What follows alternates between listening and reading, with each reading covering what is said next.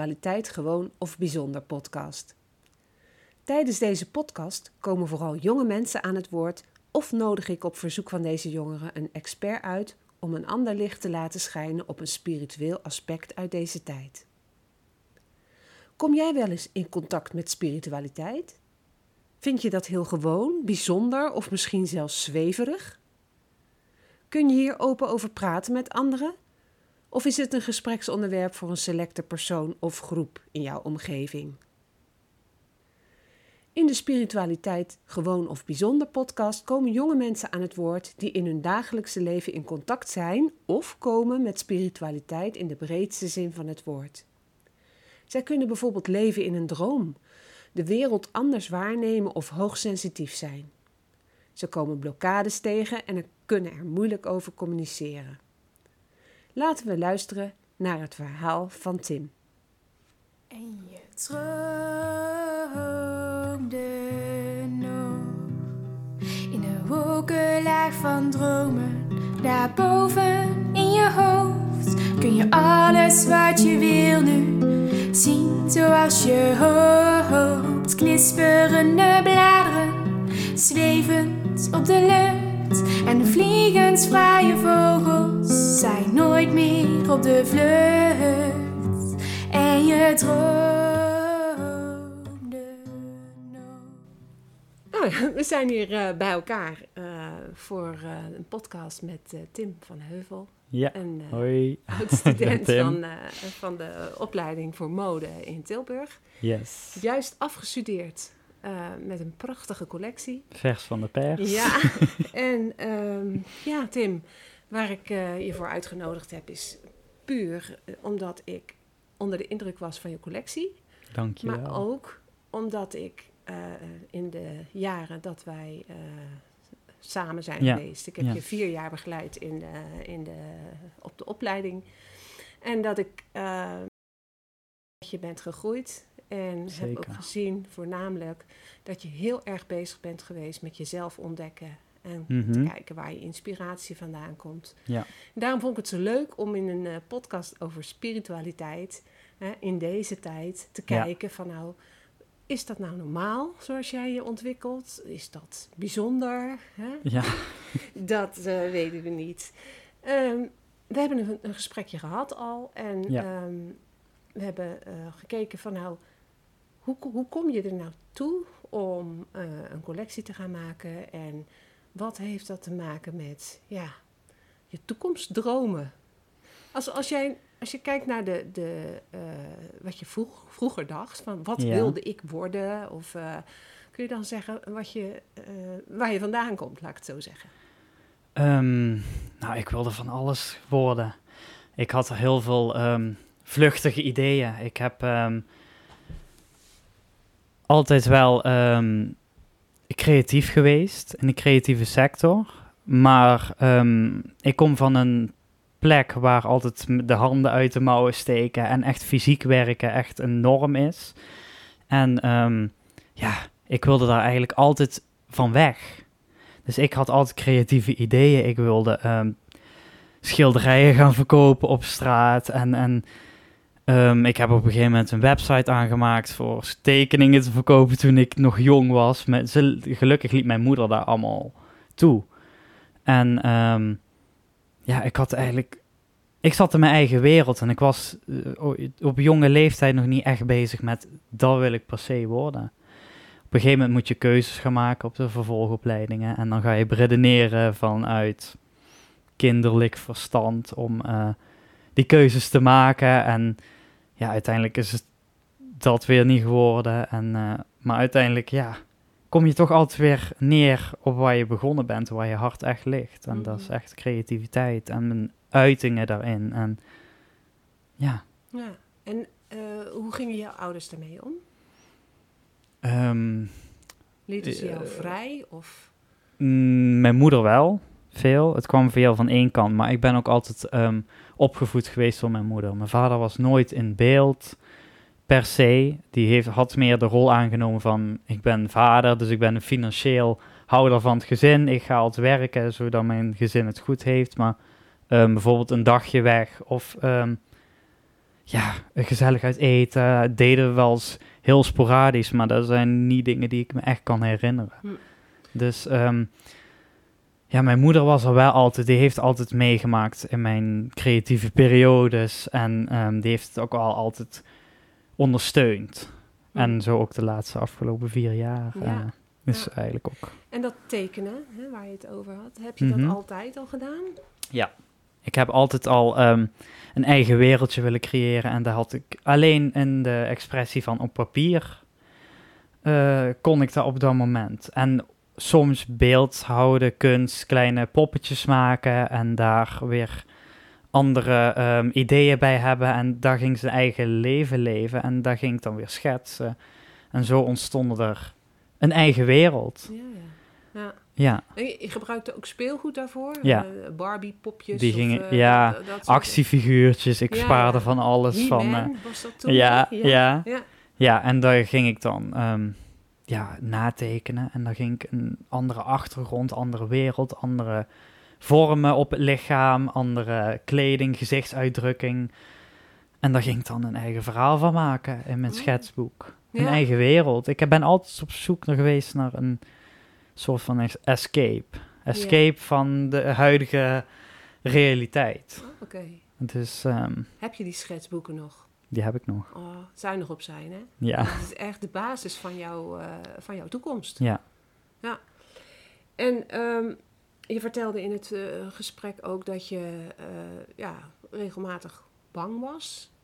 Ik heb ehm, vaak rond tijden van verandering of ehm, bijvoorbeeld persoonlijke dingen in het gezin afspeelden, waardoor ik een stukje grip van mijn ritme, mijn dagelijks ritme verloor, heb ik altijd een angststoornis wel een beetje ontwikkeld. En in het begin, de- in mijn allereerste angststoornis was in de vorm van ziek zijn en, en dood, bang voor dood zijn. De- ja, dat moment. Hm. En vervolgens ehm, rond in groep 8, naar het eerste jaar van het VMBO toe, was ik heel erg bang.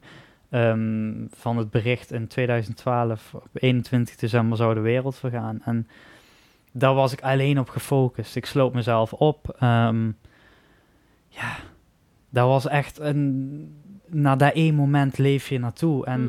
dat was heel mijn... Ik denk wel twee, twee tot anderhalf jaar was ik daar echt obsessief mee bezig. Oké, en kon je daarover angst. praten met eh, mensen in je omgeving? Mijn moeder. Hm. Mm, Dat was dan meer van, mam, eh, vergaat de wereld niet echt ehm, een soort van ehm, ja, antwoord zoeken Ja. bij iemand En hoe anders. reageerde zij daarop? Nee, dat zijn allemaal spookverhalen. Of eh, nee, ga maar gewoon slapen. Of ehm, Ja, het werd weggestopt. te ja, te Ja. gerust te stellen of weggestopt. Het, Ja. was, het was niet weggestopt, maar inderdaad gerust te stellen. En Ja. ja, daar heb ik wel veel steun bij gevonden. En dat gaf mij op dat moment zelf ook rust. Maar na een dag speelt het weer verder. Dan is het weer... Hm. Eh, dan staat die motor weer aan en dan Ja. ga ik gewoon weer verder. En had je ook vriendjes of vriendinnetjes waarmee je daar eh, toen de tijd Nee. over praatte? Nee. Je hield het helemaal bij jezelf. Ja. Helemaal. Ik was echt bang. Het is hetzelfde als de- dat ik voor mijn passie durfde uit te komen, durfde ik voor dat verhaal ook niet uit te komen. Nee. En ooit ging het er dan wel over en dan deed ik net alsof ik stom was. Deed ik net alsof ik ehm, er niks van wist. En eh, dan kreeg ik wel zoiets van die nieuws of heb je dit gehoord over wat er dan gaat gebeuren. En dan ging ik daar in mezelf weer op doormalen. En dan Hm. ontstond er weer een nieuw verhaal, een nieuwe wereld Ja, wa- die ik in mezelf schetste wat er ging gebeuren. ja. En, daar- ging je dat dan ook werkelijk schetsen? Ja, ik heb wel letterlijk krabbels gemaakt en ehm, ja, ik ging daar wel, e- ik ging daar wel schetsen, ja. En daar Ja. gebruikte ik ook die poppetjes voor om die in een wereld te zetten. Eh, ik moest een soort van een, vasthou, een houvast hebben, dus dat was dat poppetje. Mhm. En dat stelde misschien mij voor of een andere persoon die in die wereld stond, die aan het vergaan was op die dag. En, en het gevoel of ehm, van die, je geliefde voor de laatste keer zien. En dat, was, dat speelde toen al heel intens op die Ja. jonge leeftijd. Zo ehm, obsessief mee bezig dat ik echt gewoon in die wereld zelf ging leven. Ja. Dus ja, Nou, het lijkt me dat je dan je tamelijk alleen gaat voelen ja, in die wereld. ja, Ben je ook veel alleen geweest toen? ja, ja. Eh, ja. Het was, eh, ik leefde in twee werelden. En ehm, de ene wereld was van met iedereen omgaan en net doen alsof de andere er niet is. En zodra ik thuis was, ging de knop om en dan was het ehm, obsessief daarmee bezig zijn. Hm. En ehm, als ik dan bij vrienden was, dan stond het wel af en toe op stil, die gedachte. Want dan heb je even een moment om ergens anders op te focussen. Maar ehm, ja, Hm. het draaide gewoon 24-7 door mijn hoofd. En, eh, Jeetje. ja. Nou ja, eh, eh, het is de basis voor, voor nu, hè? ja, Wat, Zeker wat er toen weten. gebeurd is. Ja, Hè? Want eh, je vertelde ook dat je door dat tekenen ben je op een gegeven moment gekomen op het eh, tekenen op torso's. ja, Hè? Het, Ja. het, het, eh, bovenlichaam van man, vrouw, kind, ja. maakt niet uit. voornamelijk vrouwen tot Ja, nu toe. Maar vrouwen. ja, En die torso's, die, die, die kregen allerlei veranderingen. Of, Ja. Kun je daar iets over vertellen? Ehm, nou ja, toen ik 15, 16, nou, misschien nog wel eerder, verloor ik het helemaal het grip op wie ik was. En al die ang- al- ou- oude angststoornissen waren eigenlijk allemaal achter de rug, daar was ik overheen. Maar ehm, ja, ik stond op een punt eh, van, ik was niet meer gelukkig in het leven wat ik deed. Op die jonge leeftijd al. En ehm, ik moest keuzes gaan maken. Ik stond ook weer tussen twee werelden. Want ik leefde de wereld naar de idealen van mijn vader of het gezin. En eigenlijk ook de maatschappij. Want ik zat toen in een jongensgroep. En dat ging alleen maar over Formule 1 en over voetbal. En ik zat mijn eigen van tevoren al in te lezen van wat, wat waren de uitslagen. Om vervolgens als we uitgingen om het daarover te hebben, dat ik mee kon praten. Maar daar, daar kon ik op een gegeven moment niet meer tegen opboksen. En Ehm, ja, en persoonlijk in het gezin, mijn vader en moeder ging toen slecht. En van allerhande dingen gebeurd met mijn opa die, en met de, de vriend van mijn oma. Die was gestorven dezelfde nacht dat ik op hem moest passen. En allemaal heftige dingen die op mijn pad kwamen, waardoor ik het grip verloor. En uiteindelijk heb ik een, begon ik een dagboek te schrijven. Of in ieder geval, ik moest het op papier schrijven. Ik moest het uiten. En ik was toen dat tijd niet zozeer mee bezig creatief. Omdat ik toen echt wel ehm, heel erg opgesloten zat. Zelfs voor creativiteit was er geen plek. Dus i- ja, schrijven is ook een vorm van creativiteit, Ja. maar wel een toegankelijke vorm. En dus ik ging daarbij schrijven, waaruit vervolgens krabbels. Gewoon echt dat ik een pen vasthield en dan gewoon in mijn emotie gewoon lijnen ging zetten op het papier door die teksten heen. En Die heb ik uiteindelijk vertaald op een getekende torso. Dus ja, Ja. en daaruit is eigenlijk voortgekomen waar ik nu ben. ja, en dat schrijven, jij zegt dat ik moest gaan schrijven, maar dat moest van jezelf, neem ik aan. Deels, maar Was- ik was toen ook in therapie. En ze zeiden, ehm, ja, je bent op een jonge leeftijd. En ik had ook iemand die was ook gevoelsmatig. En mijn therapeut toen dat tijd. En die zei van, ik denk dat je wel iemand bent om het op papier te zetten. Want ik ben altijd wel van lijstjes maken van dit en dit en dit moet ik nog doen. Waarom doe je dat niet met je gevoel? Dus ik ging dat op papier zetten. En ja, daardoor is eigenlijk Ja. de ideeën ontstaan. Ja. En eh Het zover was ik nu anders ben. op papier zetten dan eh, wat zij bedoelde. Ja. Zij Ja, bedoelde het ja. in woord en eh, geschrift, maar jij hebt er beelden van gemaakt. ja, tijdens het schrijven zit je zo in het verhaal en emotie dat je er uiteindelijk een soort van power boost van krijgt van daar ga ik iets creatiefs mee doen. Ja, mooi daar hoor. kon ik omzetten op Ja. die leeftijd eigenlijk al. Ja. En En ja, liet je dat wel eens aan iemand zien of lezen? nee, Ook niet. nee. Nee, was jouw geheim. En ik vind het zelfs tegenwoordig nog moeilijk om. En natuurlijk heb ik nu een beetje een portfolio van ontwerpen opgebouwd, maar om daar om mijn portfolio te laten zien, omdat um, eigenlijk mijn portfolio is mijn dagboek. Hm. En ik zeg altijd, een creatie van mij is een draagbare bladzijde uit mijn dagboek, omdat daar... Die komen allemaal eigenlijk, tot nu toe komen al mijn ontwerpen voort uit krabbels of uit dat dagboek waar ik toen nog tijd schreef. Omdat Hm. daar voor mij echt een, een punt was waar het allemaal begonnen is. Ja, En de eindcollectie zoals ik hem nu heb gemaakt is eigenlijk het einde van dat hoofdstuk. En daar wil ik eigenlijk mee afsluiten. Hm.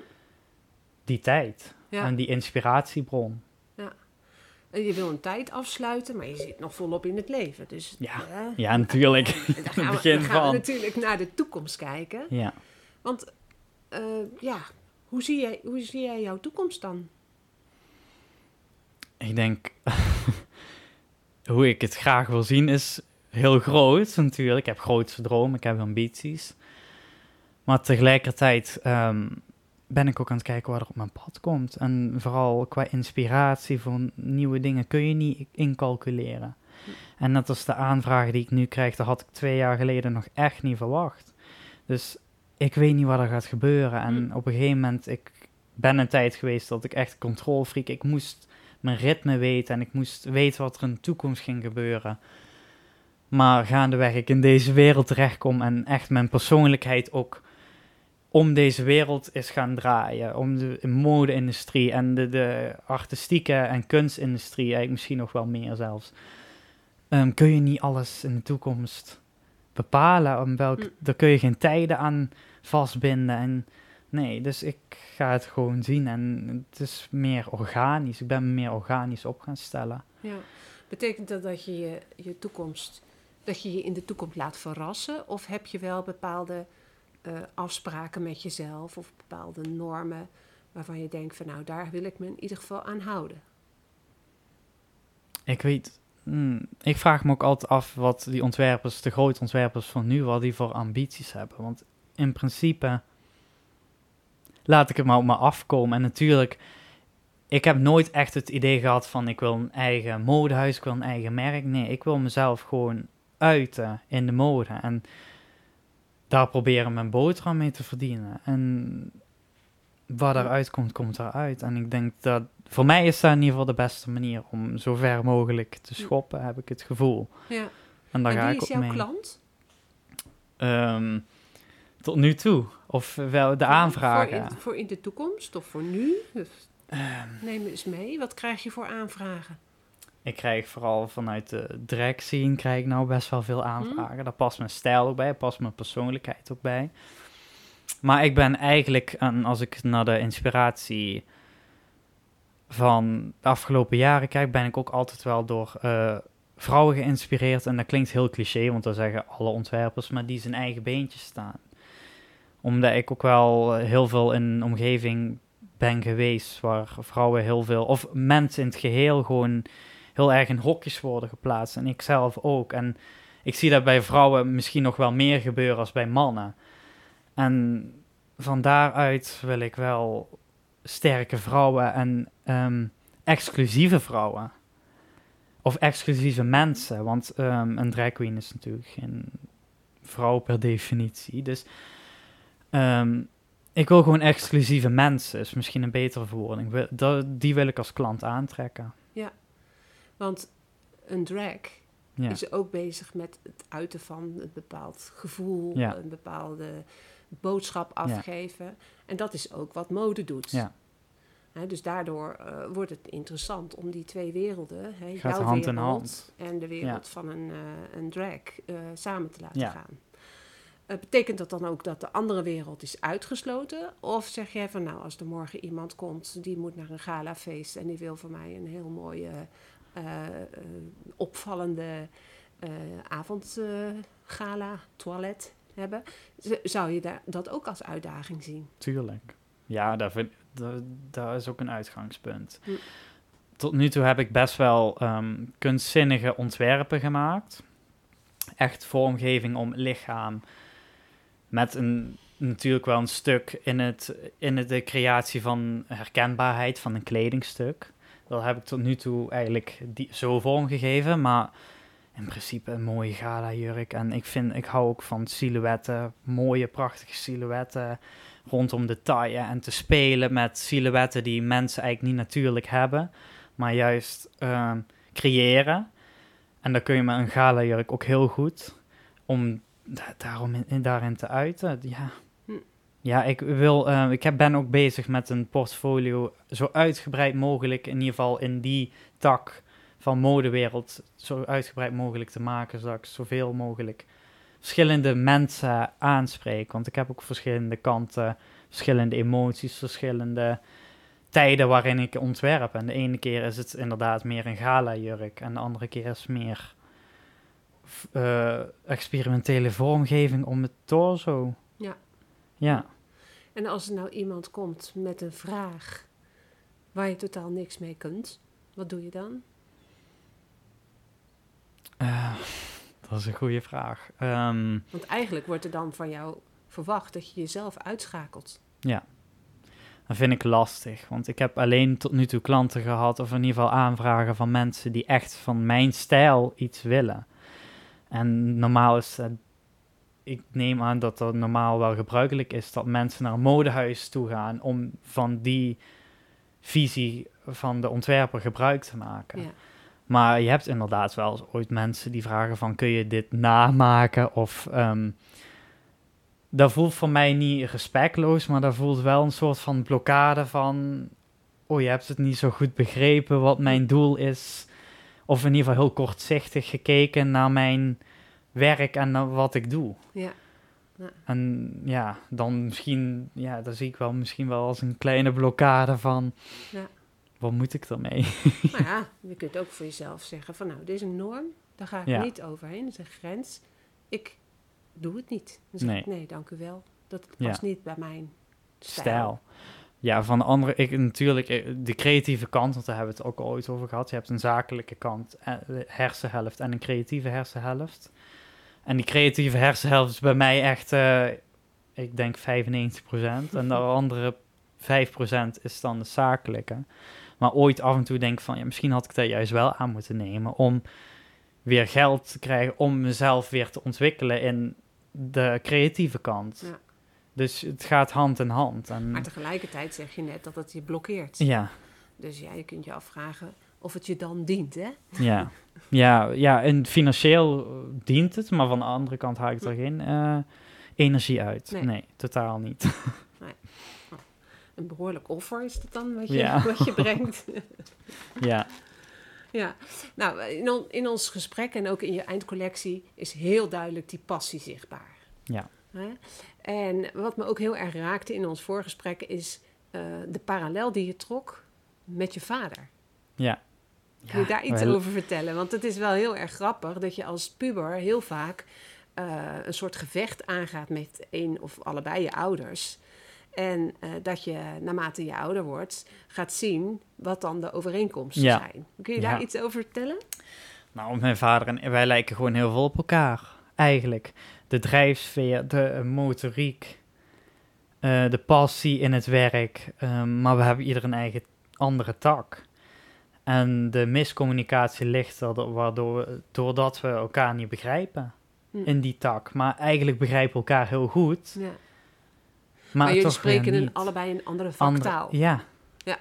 En dat is de blokkade voor de miscommunicatie. En soms is het lastig Ja. om daarmee om te gaan, maar ehm, ja, we laten elkaar ook gewoon in zijn waarde en we laten elkaar ons ding doen. En ik Ja. denk dat dat op dat moment het beste is. Ja, je hebt niet de neiging om daar eens een, goede eh, discussie over eh, te voeren.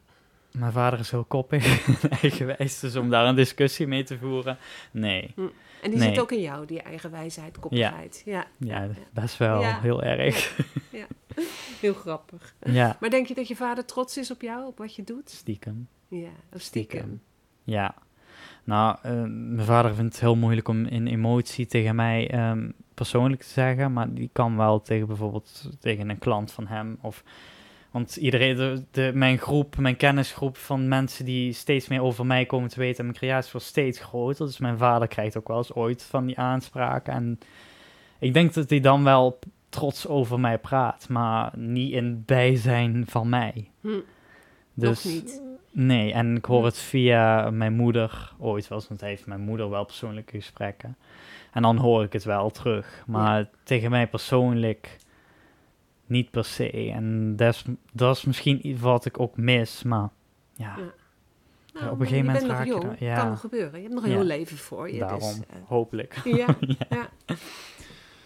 Hey, en nog even terug naar die ehm, aanbiedingen hè, die je hebt. Ja. Hè? Je hebt het over de drag eh, eh, race. Drag scene, Drag ja, en- scene, ja, eigenlijk in zijn geheel, ja. Ehm, maar er zijn nog meer aanbiedingen. Ja. Kun je daar nog iets over vertellen of is dat nog geheim? Nee, ik kan het in principe wel over hebben dat ik eh, een aantal aanvragen heb voor verschillende Fashion Week. Ehm, ook voor ehm, mensen, ja, een keer op de Rode Lopen heb ik al wel een aanspraak gehad voor een muziekvideo. fotoshoots, ehm, ja, van alle kanten, van alle aspecten eigenlijk. Dus het gaat ervan over het ontwerpen tot fotograferen van stukken die ik al heb gemaakt, tot een presentatie maken, want ik heb ook een leuke expositie die er volgend jaar aan gaat komen in april, de gemeentemuseum. en ehm, ja, van alle kanten eigenlijk al. En er komt in één keer heel veel op me af. Hm. Dus het wordt nu echt selecteren van waar haal ik nu het meeste uit en energie uit. En ja, ik moet alles nog even op een rij Ja, zetten. Want je hebt is zo wat wel, een eh, manager nodig. denk ik. ik doe tot nu toe nog alles zelf. Ja. Maar ehm, nou ja, ik heb wel heel veel mensen om me heen die mij ondersteunen. Hm. Met open armen ontvangen. En ehm, daar ben ik ook heel erg dankbaar voor. Want niet, ja, dat is niet altijd vanzelfsprekend. Ja. En dat is ook waar we het over hebben gehad. Ik ben in, de, in mijn jeugd ben ik eigenlijk nooit gepest. Ehm, ik ben altijd wel als anders gezien, maar ik trok dat als mijn, mijn voordeel, mijn power. Ik nam daar altijd mensen in mee. Ik bedacht eh, dingen, ik bedacht woorden die iedereen vervolgens gebruikte in zinnen en die helemaal nergens op sloegen, maar wel iedereen wist waar het voor stond. Of Ja. Mensen kwamen bij mij zitten om, ja, dan gaf ik aanwijzingen van zo en zo moet je dat tekenen en op de kleuterklas. Dus ja, ik heb nooit, ben nooit gepest geweest. En, maar dat is nu, iedereen wil, denkt mee. En er is ook een tijd geweest waar ik had gedacht, want toen durfde ik niet voor mijn passie uit te komen. Dat ik dacht van, dat gaat niemand accepteren. En vooral mijn omgeving niet. Ik kom best wel uit een nuchtere omgeving. En, maar daar is iedereen nu eh, omgeslagen. En ze vinden het allemaal leuk en ze denken mee. En, en interesse. En ik krijg heel leuke persoonlijke berichtjes van iedereen. Ja. Dus ja, Ja, mensen dragen je dus een, een warm hart toe. ja, En eh, ze zijn allemaal nieuwsgierig naar de verdere, Ja. het verdere verloop. ja, Ja? Nou, eventjes een, eh, een pauzemomentje. Ja. We hebben eh, voorafgaand aan dit gesprek hebben we een tarotkaart getrokken. Ik wil dit ta- laten terugkeren in eh, alle eh, podcasts die Mhm. ik... eh, en ehm, nou, vertel maar, welke kaart heb je getrokken? Ik heb de kaart met zeven schelpen erop ehm, getrokken in een tornado. En dat is precies eigenlijk wat, waarin ik nu zit, waar we het nu ook over hebben. Ik krijg heel veel kansen en, en opdrachten. En, maar het is allemaal nog heel onbekend. En ik zit echt in een tornado van... ehm, kan ik het aan? Eh, De, de onzekerheden, de opdrachten. Ik, het gevoel toch van... Het moet allemaal van mij uitkomen. Dus in principe sta ik er... Ja, ik sta er niet alleen voor, maar het is wel bij mij begonnen. De creaties komen vanuit mijn wereld. Hm. Dus ehm, ja, het is nu een tornado en het zijn allemaal in een positieve zin. Hoor. Ja. Ik wil niet zeggen in een negatieve zin, maar toen ik deze kaart trok, viel wel alles op zijn plek. En ja, we hadden toen ook over een, een iets wat, eh, eh, wat ik moest schetsen, iets, iets moest bedenken. Wat je zei ook binnen. ja ik, ik gaf jou eh, drie beperkingen Ja, hè, om out of the box te gaan denken. ja, Ehm, ik kom zo meteen nog even terug op de kaart voor de luisteraars. Want ik denk toch wel dat er een, een aantal eh, belangrijke aspecten nog in zitten. Maar Ja. even over de drie beperkingen die ik jou gegeven heb. Ja. Want er is iemand, hè, je gaat een vervolgopleiding doen. En die zegt tegen jou: Je pakt steeds terug naar hetzelfde. Ik geef jou drie eisen waaraan jouw volgende ontwerp aan moet voldoen. De eerste is: je mag alleen maar roze tinten gebruiken. ja, Ja. De tweede is, het silhouet mag niet meer dan 60 centimeter breed zijn. En het derde is, even kijken welke was het ook alweer. Eh, ben oh ja, Eh, geen taille. Er mag geen taille zichtbaar zijn. nee. Nou, terwijl ik dat zei, dacht ik van nou, nou vraag ik iets onmogelijks van jou. Maar wat gebeurde er? Ik kreeg meteen een, een visueel beeld. En ehm, dat was eigenlijk precies hetzelfde als wat op die kaart stond. Ik zag een roze spiraal, helemaal gewikkeld om het persoon. Ehm, ja, allemaal kansen en, en, en opdrachten die om hem heen. En de roze kleur stond toch voor het positieve, want het zijn allemaal, het is een weerwaar van een positieve eh, energieën die om je heen draaien. En dat was precies wat ik als visie in mijn hoofd kreeg. En het was wel natuurlijk, want het moest binnen de 60 centimeter. Dus moest, eh, fysiek moest het natuurlijk een hele strakke spiraal zijn. Maar dan geeft wel weer van, het staat wel allemaal dicht bij mij. En het draait om mij. En het is niet een ver van mijn bedshow allemaal. En het gaat hier, leidend voorwerp ben ik. Ja. Dus, en toen ik dat terugzag op de kaart, was daar wel een full circle Ja. moment. Ja. Ja. Ja, wat het mooie is voor de luisteraars, eh, op de kaart staan zeven schelpen. Ja. Eén schelp staat in het middelpunt. Ja. En daaromheen draaien in een soort draaikolk of wervelwind, hoe je het dan ook Ja. bekijkt, de zes andere schelpen. En de titel van de kaart is Possibilities. Ja. Dus als je nou kijkt en hebt geluisterd naar het verhaal van Tim, met alle mogelijkheden die hij nu heeft, hè? Een, een fotoshoot of een, een videoclip of een show, een rode loper heb ik gehoord. Ja. Eh, de drag scene eh, heeft hem ontdekt. Ehm, dan zijn dat die zes sche- schelpen. Want ik vroeg aan hem van, waar sta jij? Welke van die schelpen ben jij? Toen zei hij, ja, ik sta in het midden. Dus Zonder Ja. twijfel. Die zes die er omheen cirkelen in die eh, draaikolk...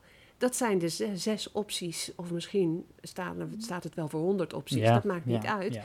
die ronddraaien. En ehm, nou, het is aan Tim om te kiezen welke eh, tot stilstand gebracht gaan worden. Ja. Om die mogelijkheid verder uit te buiten. Ja. En een leuke bijkomstigheid is, de schelpen zijn Roze. roze. Ja. ja, ja, ja, ja. Ja.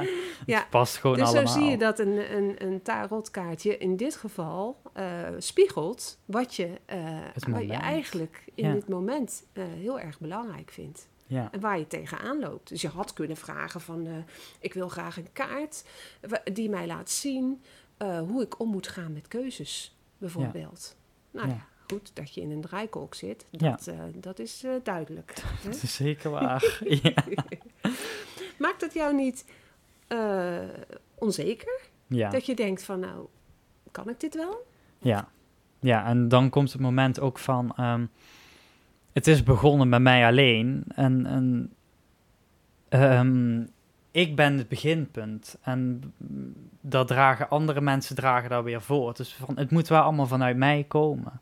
En dat is wel een onzeker punt. Want Mm. je staat er in dat opzicht alleen voor. Als je snapt wat ik bedoel. Het, moet, het zijn allemaal creaties die vanuit mij komen. Er is verder niemand die zich daarmee bemoeit. En dat laat ik ook echt niet gebeuren. Omdat het zijn allemaal persoonlijk gelinkt aan mijn belevingen en uitingen. En het moet allemaal van mij komen. En die mensen hebben er interesse in. Dus het begint bij mij. En er zijn zoveel aanvragen en opdrachten. En het is allemaal heel abrupt en heel snel begonnen. Drie jaar geleden zat ik nog in mijn isolement. En nou sta ik eh, sparkling in live. En ehm, ja, het is een heel groot contrast. En dat is Ja. misschien de onzekerheid van... waar gaat het over vier jaar wel niet zijn? En sta ik er dan nog steeds alleen voor of zo in? Of Ja, ja, dus je onzekerheid zit hem niet in, in jouw kunnen.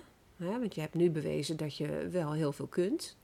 ja, Ja. ja. ja. Maar het zit er meer in van, kan ik dit wel zo voort laten gaan? Ja, Kan ik mezelf in deze snelheid ontwikkelen? ja, En ehm, kan ik de goede keuzes maken Ja, op mijn pad? vooral dat. Ja. Ja, En als je nou ehm, naar die toekomst kijkt, hè, dan, dan ga jij door met jouw eh, ontwikkeling.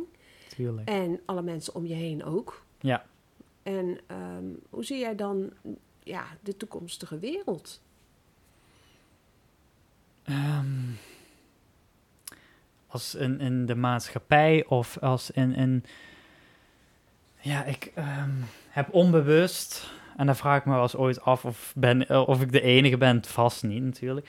Maar ik maak me wel eens af en toe zorgen over... ehm, ja, waar het heen gaat. Mensen met elkaar omgaan. Ik heb best ook al wel veel meegemaakt met mijn eigen uitingen. En tijdens de- mijn opleiding ook wel. Eh, vraag maar aan andere leerlingen. Die zijn wel eens ooit voor mij, voor mij moeten springen. Die me hebben moeten verdedigen van mensen die mij in één keer aanvallen om wie ik was. Wat ik droeg.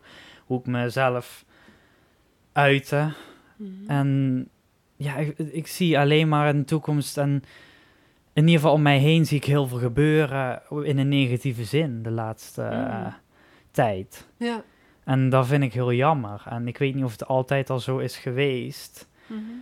Maar ik hoop dat we elkaar wat meer kunnen accepteren. En dit klinkt wel heel cliché, maar ehm, Nou, Ja, ik ben benieuwd en- is, en- hè?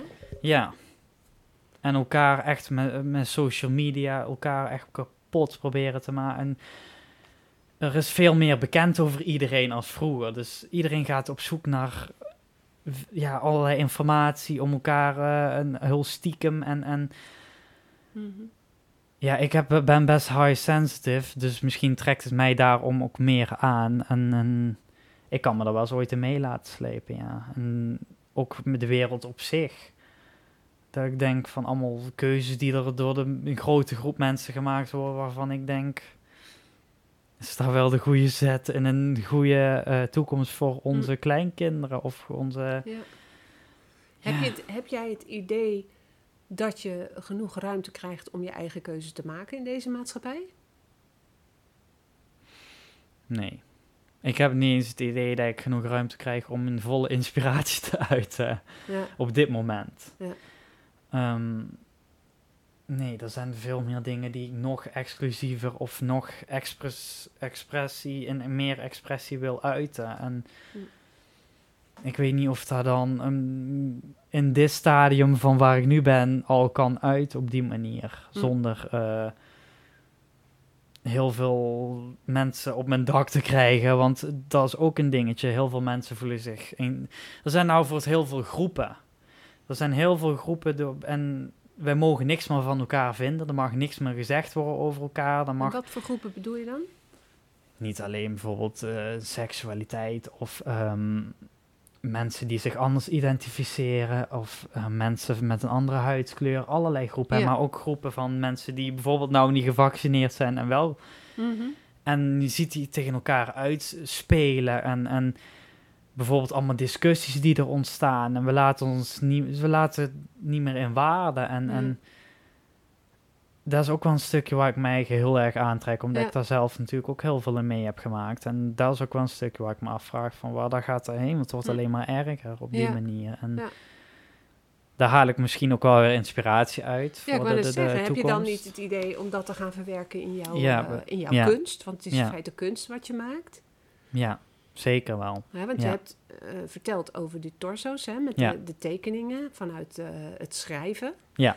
Eh, ik kan me zo voorstellen dat je nog steeds torso's aankleedt. Dus Ja. dat het niet om Mhm. mensen gaat, maar dat je bij het aankleden van de torso's een bepaalde groep mensen voor ogen hebt. Ja. Hè? Zo Ja, is ja, je verhaal.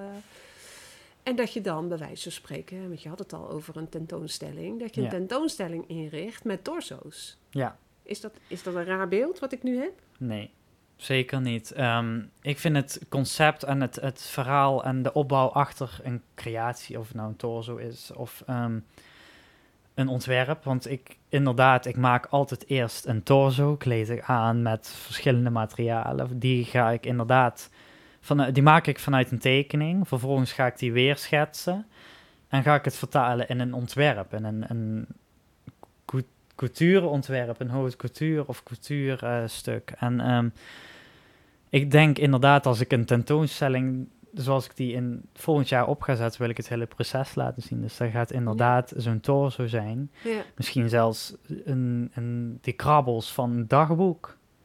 Ik vind dat veel belangrijker. En ehm daar hoeft niet per se hele lappen tekst bij. Maar ik vind ehm, het mooie van een ontwerp vind ik dat mensen het op verschillende lagen kunnen zien. De ene begrijpt het niet, de andere vindt het alleen mooi, de andere ziet hints of de energie die geuit is en de expressie. Maar sommige mensen zien ook echt het verhaal erin. Ja. En die gelaagdheid, dat is leuk om mee te spelen. En, en met zo'n tentoonstelling kun je dat natuurlijk heel goed weergeven in beeldmateriaal. Ja. Omdat je daar op een catwalk zie je alleen het eindproduct. Maar met een expositie kun je echt de opbouw naar een stuk toe ehm, formuleren en laten zien in be- beeldmateriaal. En ehm, ja, dus daar ben ik zeker van plan om inderdaad die torsos gaan te gebruiken, ja. Ja, want ik kan, me, ik kan me voorstellen dat je, als je jouw werk in het museum hebt staan, of op een tentoonstelling Mhm. in het gemeentehuis, dat kan, dat je eh, dat verhaal erbij wil vertellen. Ja. Hè? Kijk maar in een museum. ehm, bij het ene schilderij blijven vijf mensen stilstaan en bij het andere helemaal niemand. Nee. En bij welk schilderij of bij welke sculptuur, bij welke torso, denk je dat mensen stil blijven staan als je kijkt naar je werk nu? Mm, dat is een goede vraag. Ik hoop eigenlijk het liefste bij in ieder geval het, eh, het eerste stuk van mijn huidige collectie. De, de kooi-constructie, de blazer. Ehm, daar is sowieso de collectie uit ontstaan. En die geeft ook het beste weer, in ieder geval het meest conceptuele. Hm. Ik heb sowieso niet gekeken bij mijn laatste collectie naar schoonheid, want eh, ja, ik, eh, eerst maakte ik altijd heel grote jurken en met heel veel handwerk en ook wel eh, experimentele vormgeving, maar nu ging ik echt op het concept uit. Dus, en ik denk dat het eerste stuk van die collectie echt wel het beste uitspreekt. Het gevoel, het statische, het, het opgesloten, het, het ja, hoekige ehm, van het ontwerp. Mm. Maar in het andere ontwerp is het asymmetrisch, waar we het ook al ooit over gehad hebben, ook weer een goede ehm, representatie van het concept. Ja. Je had het, eh, het, het Colbert waar je nu over hebt, had je voorzien van een slot. Ja, En het zat op een pop. Ja. En om het van de pop af te halen, moest het eerst het slotje opengemaakt Ja. worden.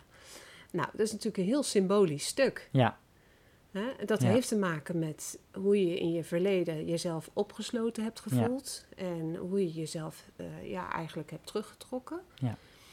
Ehm, kun, kun je nu zeggen van nou, dat verleden eh, was eh, een belemmering? Of kun je zeggen van nou, dat verleden was juist nodig om te komen waar ik nu ben? Of... Ik heb de, ehm, ook de kleur rood gekozen in mijn, in mijn collectie. En daar staat voor mij puur voor passie en kracht. Ik heb de collectie niet, ook al was hij donker, ehm, maar ik heb hem in statische vormen, in power.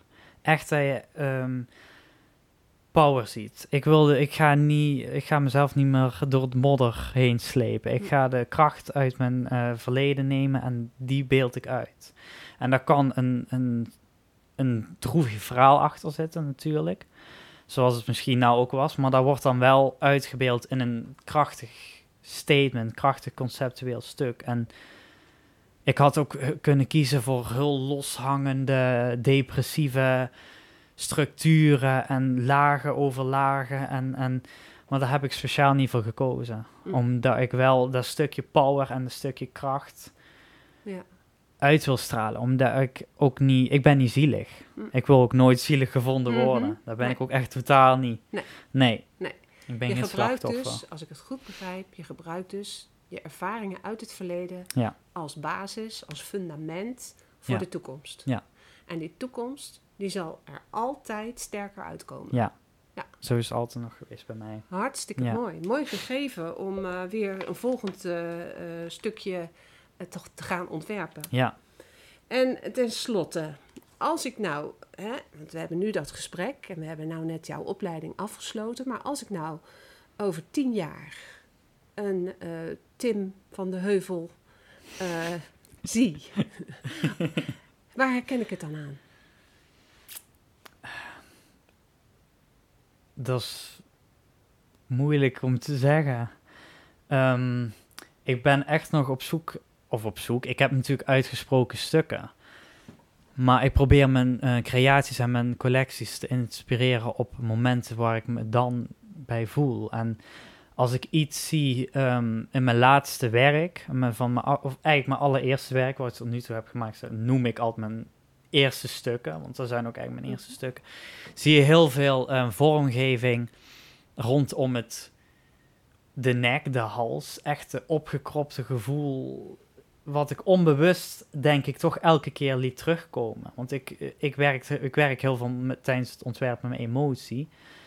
En hoe het ook went of keert, je ziet altijd of een grote kraag, die een stuk ehm, bedekt rondom het gezicht. Of een, een, een, een grotere verkraag. Of een, net als bij mijn laatste collectie, die, dat schulpje was. De, die off-shoulder kraag is op twee muren waar je tussen zit, is geïnspireerd. Dus op dit moment, mijn eh, afgelopen werk, zie je echt heel veel fysiek terug in de kraag en de vormgeving rondom het gezicht en de hals en de buste. Maar ik wil in de toekomst toch echt wel meer ook uit op het echt het experimentele vormgeving en, en echt een persoonlijke verhaal naar mij toe. Maar daarom is het misschien voor sommige mensen ook wel moeilijk te zien van, oh, dat is echt een Tim, omdat Mhm. het elke keer verandert. Bij mij Ja. is een ontwikkeling. Ik heb het gevoel dat ik me persoonlijk zo snel ontwikkel dat een creatie die ik nu heb gemaakt en die ik over tien jaar maak, heel anders eruit gaan zien. Ja. Omdat ik dan een ander gevoel heb. Dus. Voor mij is het ont- ontwerpen niet zozeer op. ehm, ja, je wil natuurlijk wel een eigen stijl. Je wil wel een herkenbare stijl. Maar bij mij is het meer mijn, mijn, als ik erop terugkijk, dat ik ook zelf een, een eigen wereld en een eigen stadie, eigen hoofdstukken. Zoals ik al zei, het is een draagbare bladzijde uit mijn dagboek. Ja. Dus ik hoop dat eigenlijk een stuk over tien jaar er heel anders uit gaat zien als nu. Want dat Ja. betekent dat ik ontwikkeling heb Ja, doorstaan. dat vind ik een hele mooie. Vind ik een hele Ja. mooie. Want even in modetaal te blijven. Je Mhm. bent bij mode bezig met een silhouet. Ja. En een silhouet is een uiting of een, een, een zichtbare uiting van, je, eh, van eh, het lichaam en dergelijke. Dus eh, als er een silhouetverandering gaat plaatsvinden, ben jij tevreden. Ja. Mooi, heel mooi. Zou je nog een eh, boodschap hebben voor, eh, voor andere mensen die eh, in, in deze passie meegesleurd willen worden?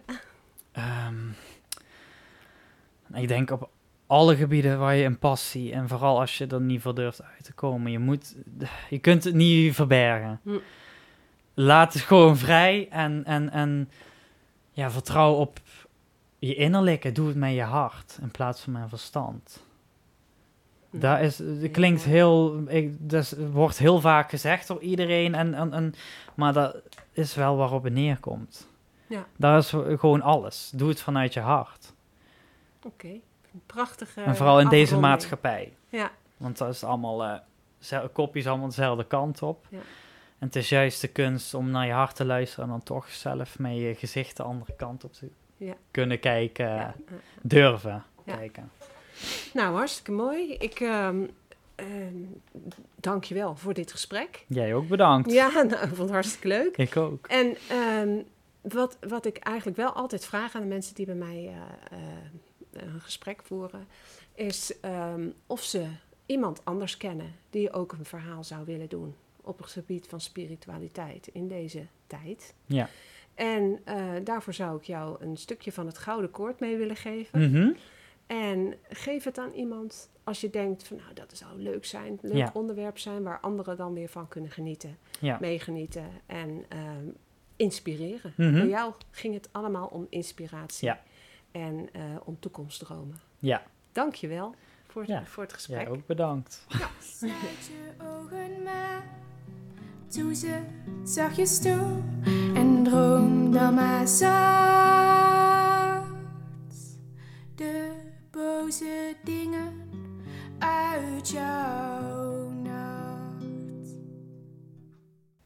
Heb je nou zelf een verhaal wat je wilt delen? Dan nodig ik je uit om een mail te sturen naar jolandahelverstein.gmail.com En dan is Helverstein met E lange ei. Ook kun je voor verdere informatie een bezoek brengen aan mijn website jolandahelverstein.com. Graag tot een volgende keer.